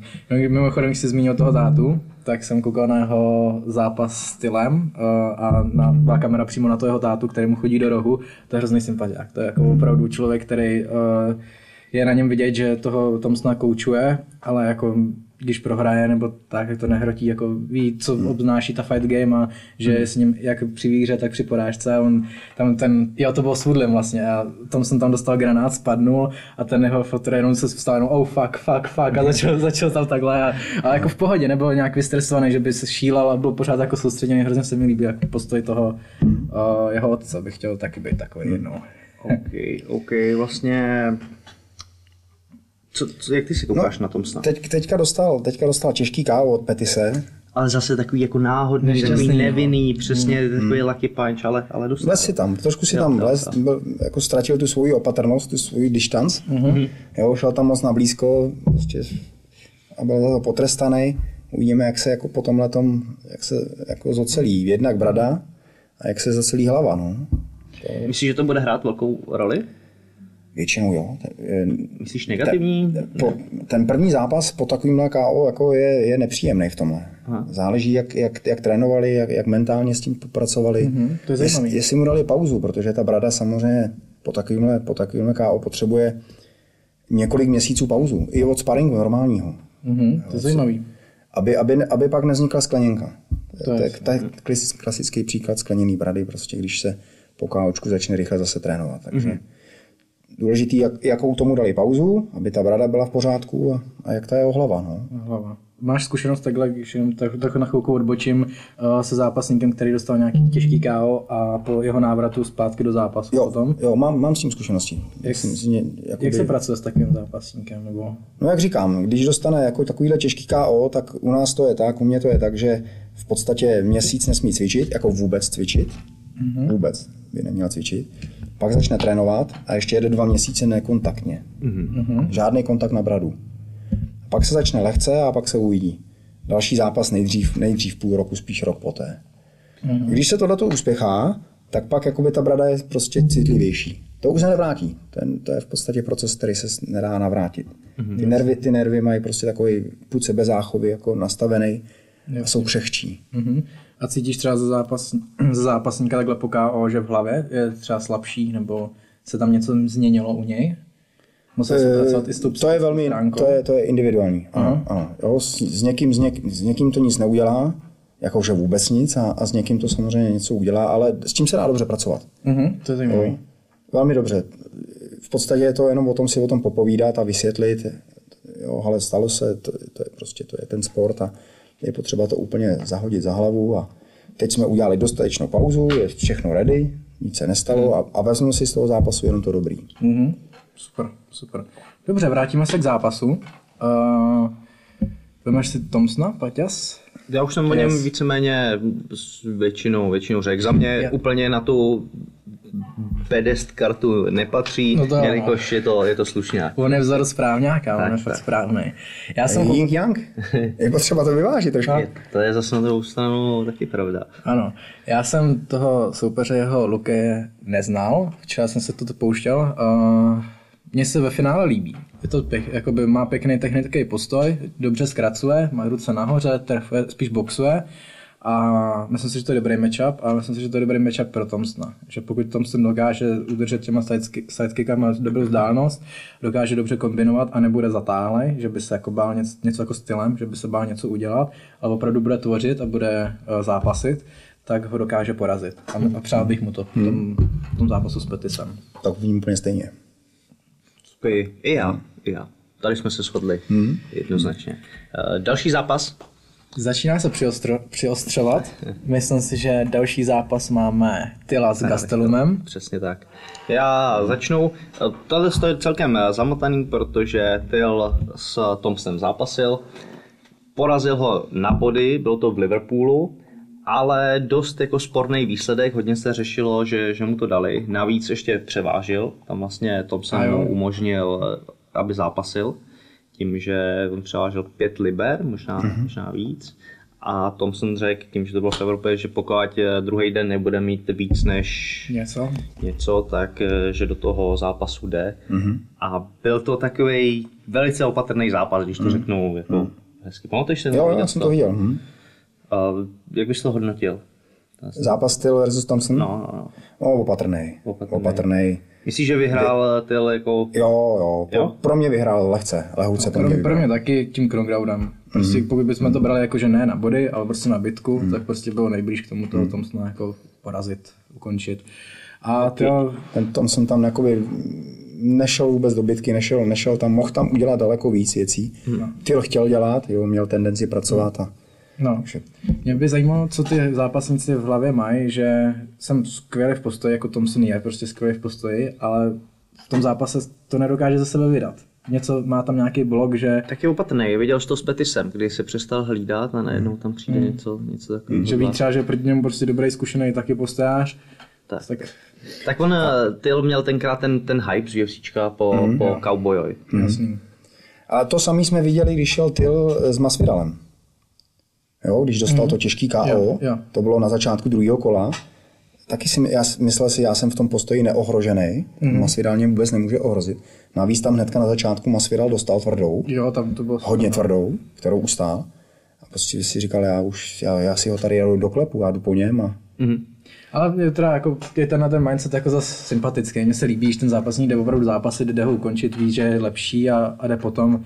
Jasný, že pak no. může třeba chybovat takovouhle chybou, ale je to mnohem sympatičtější, než aby kolem mě pak tři kola skákal a nic nedělal a dělal, že něco dělá.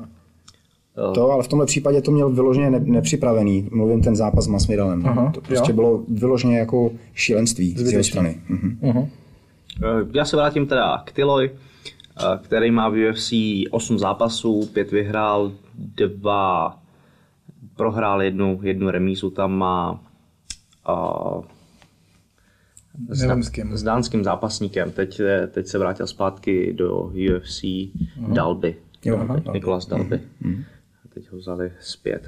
Uh, Till má thaiboxerský background, což ti může být uh-huh. zase sympatický. Uh-huh. uh, začal někdy okolo, něk, někdy ve dvanácti a ten si zaslouží tady na té kartě bejt, jelikož to byl takový sígr, uh-huh. vlastně na jedné party, kdy se zaplet do nějaký potyčky, tak byl dvakrát bodnut uh-huh. dozad a o pár milimetrů prý unik smrti, že o pár milimetrů uh-huh. netrefili hlavní tepnu.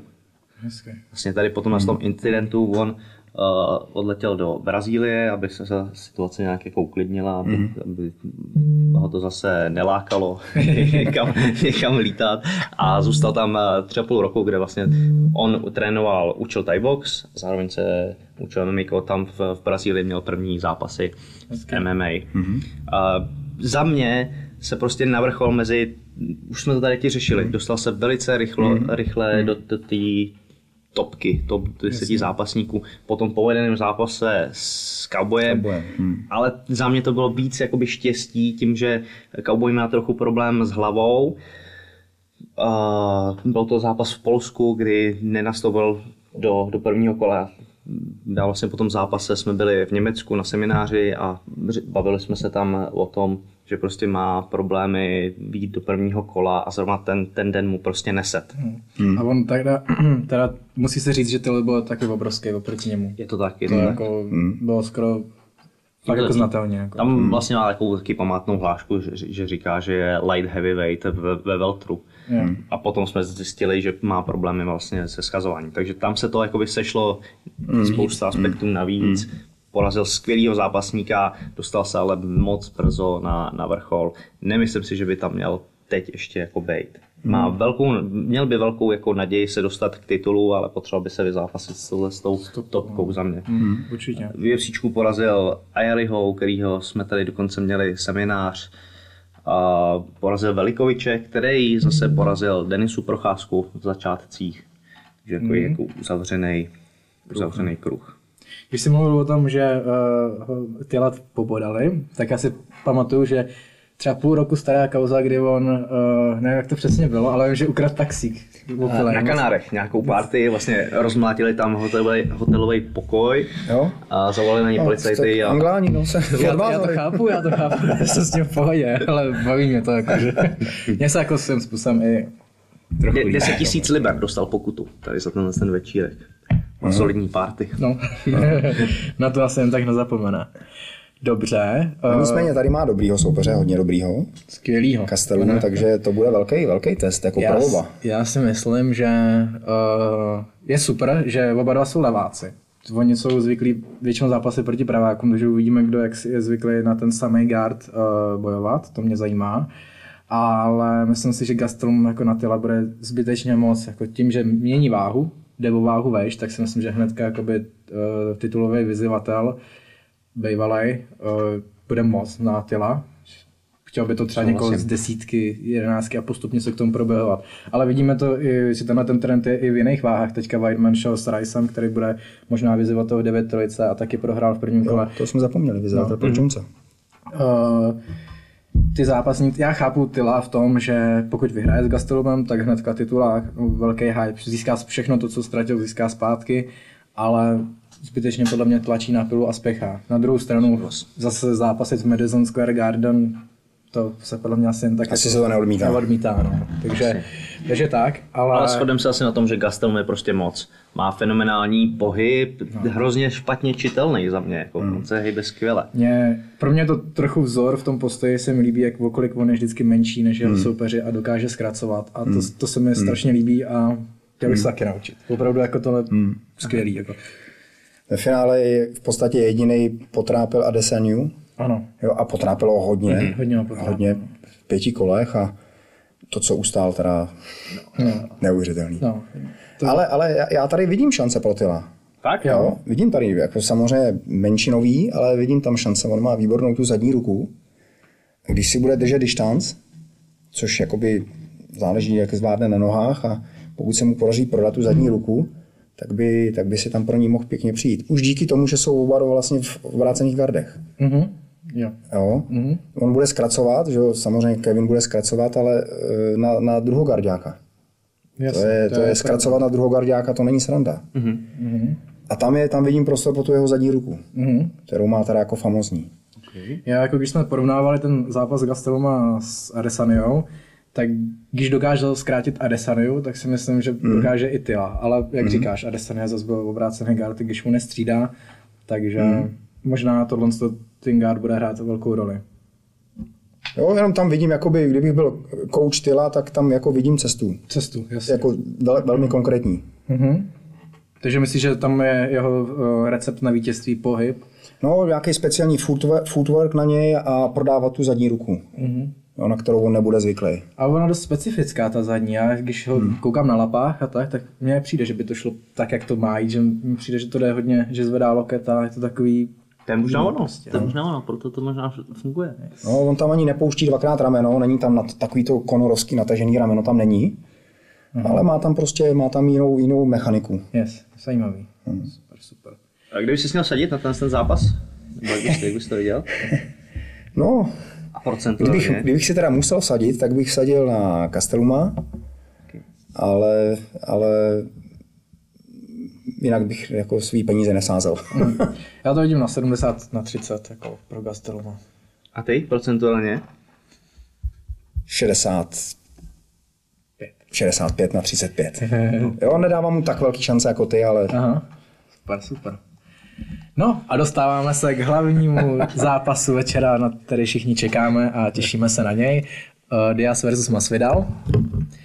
Tak uh, já bych byl proto, aby si začal tím méně zajímavým Masvidalem. A pak se dostaneme k tomu nejzajímavějšímu Diazu. Ale za mě Masvidal se stal hvězdou, pořádnou hvězdou po posledním zápasu, kdy uh, vypnul toho Askrena tím uh, se dostal do takového hypeu po, po celém světě a přitom ten Askren není jako někdo, kdo by si to zasloužil, mm, mm. ale, ale natolik se mu to povedlo, že, že ho to proslavilo. Já si Masvidala pamatuju z ATTčka, zažil jsem ho tam, normálně bys ho jako nepoznal, pokud bys mm. se na něj nezakoukáš, tak myslím, mm. že tyhle ten Masvidal. Mm. Víš, že, mm. že fakt jako přijde skromně všechno, jo? Super. Žádnej mm. namachrovaný borec, mm. úplně. Co mě zajímá, teda, to se nevěděl, že jsem ho viděl takhle naživo, uh, tak on dřív zápasil sedmdesát, dneska je ve welteru a přišli mi i na, i na ten welter velký, na to, že byl sedmdesát. Jak, jak byl třeba proti tobě, když srovnal to, že jste oba weltera? Nepřijde mi jako obrovský. Jo? Hmm. Aha. Přijde mi do, do toho welteru k té sedmdesátce, možná v tom hmm. extrémním schazování, ale, ale do welteru asi, asi patří, tam, hmm. tam zapadne. Uh, každopádně je to...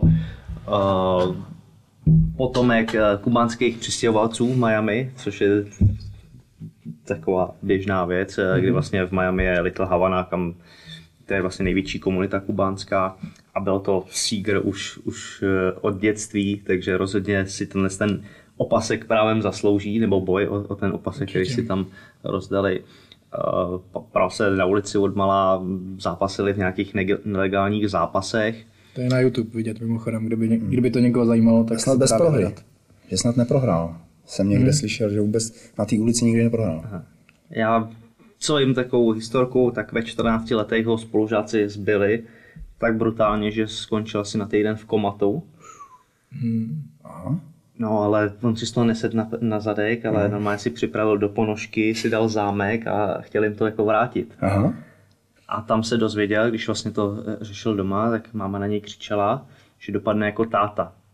On jako co se stalo, do té doby si myslel, že táta je v armádě. Máma tvrdila. Aha. Ale jednou tam vlastně, když se šel pomstít, tak někdo z toho vyhrkla a táta dostal osmnáct let ve, ve vězení za, za drogy. Aha. To je masakr. A vlastně tady potom se poprvé jako navštívil tátu, otce a ten mu tohle se jako rozmluvil. Hmm. A Masvidal do dneška říká, že díky tomu uh, uniknul kriminálu, že vlastně ten táta hmm. na něj měl takový vliv, aby se nedostal do nějakého průseru velkého, že, že ho to zachránilo před, před vězením. To je hmm. fakt zajímavý, to, to jsem vůbec nevěděl, jinak koukal jsem i na Countdown, uh, Diaz versus Masvidal a tam myslím, že už ten táta je. Že? Jo, já jsem taky koukal. No, no, takže tam už ho můžeme vidět. Mluví tam na, na kameru, mluví tam na kameru. Jo, jo, ta, a vidíš, to ta, ta, tam vůbec neříkali. To jsem neříkali tam, no? Hmm. Nevím, proč to nezmínili, to je, to je zajímavý. Hmm. V každém případě u toho Masvidala jsem hrozně rád, že má ten hype po tom Benovi. Přeju mu to, protože hmm. i na tom skóre těch zápasů je vidět, že prostě opravdu zápasí. Není to člověk, který zápasí jednou za dva roky, ale opravdu zápasí a zápasí dobře. Takže si myslím, že to je jeden z lidí, který se to opravdu zaslouží a je právě tam, tam hmm. kde je. Určitě. Uh, on vlastně prohrál s Thompsonem, který na té kartě taky hmm. na, na body porazil Tilla a v posledním zápase porazil právě toho Askrena, o kterém jsme se bavili, tím brutálním kolenem. To je takovej zabiják těch hvězd, mi přijde. Till, Askren, toto. Já, já ho sl- můžu? Já s tím povídej, povídej. Já ho sleduju Masvidala od zápasem s Májou, který proběh někdy před třema rokama, když jsem sledoval Máju. Hmm. Já jako postojář jsem sledoval Máju, kde se mi líbila každý škrtí. A on byl teďka, tenkrát byl na vrcholu, že jo, Maia. A po, po tom zápase s Masvidalem dostal ten titulák s, s Woodlem. Mm-hmm. Po něm. Že předtím všech pět soupeřů uškrtil. A ten Masvidal s ním prohrál na body těsně. Ten jediný ho jako ustál. A co víc, on, ho, on mu tam dal dva takový rankiky, po kterých, po kterých Maia šel, jakoby nemohl dýchat. Pro mě z nepochopitelných důvodů se do něj víc nevysypal Masvidal, ale tenkrát, a to měl krátký vlasy, tenkrát jsem si říkal, to je jako dobrý kluk, ten, ten jakoby má nějaký potenciál. Hmm. Pak se po něm zavřela země. No, to je pravda. No. Jo, na dlouho, jo, na nějaký dva, tři roky a vylez vlasatej. No, no, úplně jiný člověk. Ne? A porazil Tilla. Úplně fenomenálně, že jo.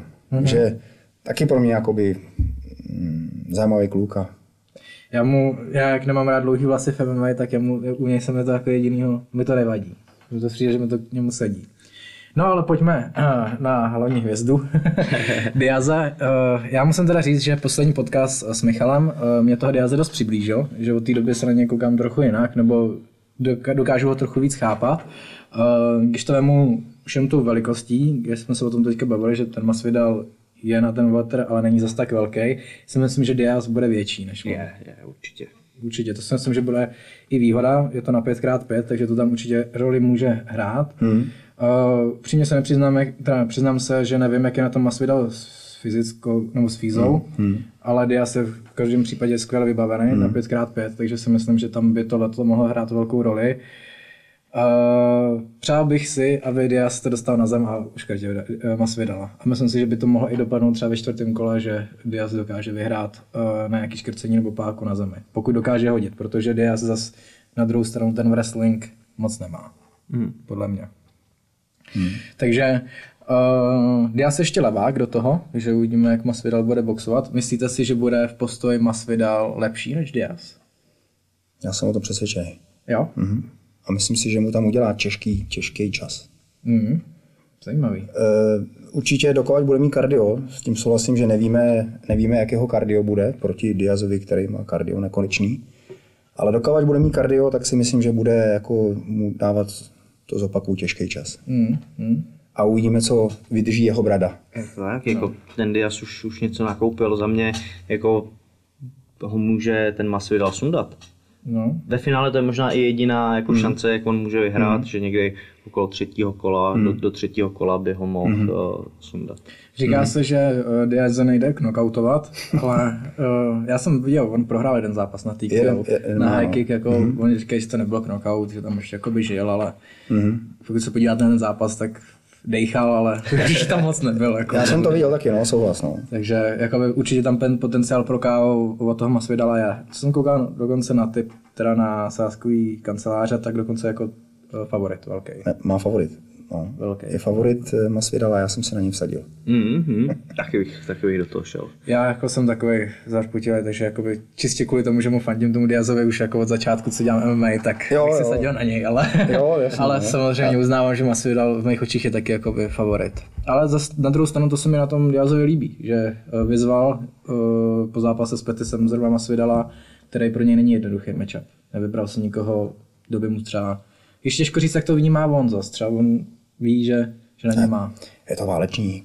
Podle mě je to válečník, který jde do všeho a má na to hlavu, má na to kardio, má, na to, má ve finále na to má i techniku. A je dlouhý, je dlouhý, no. Přesně tak. Jako.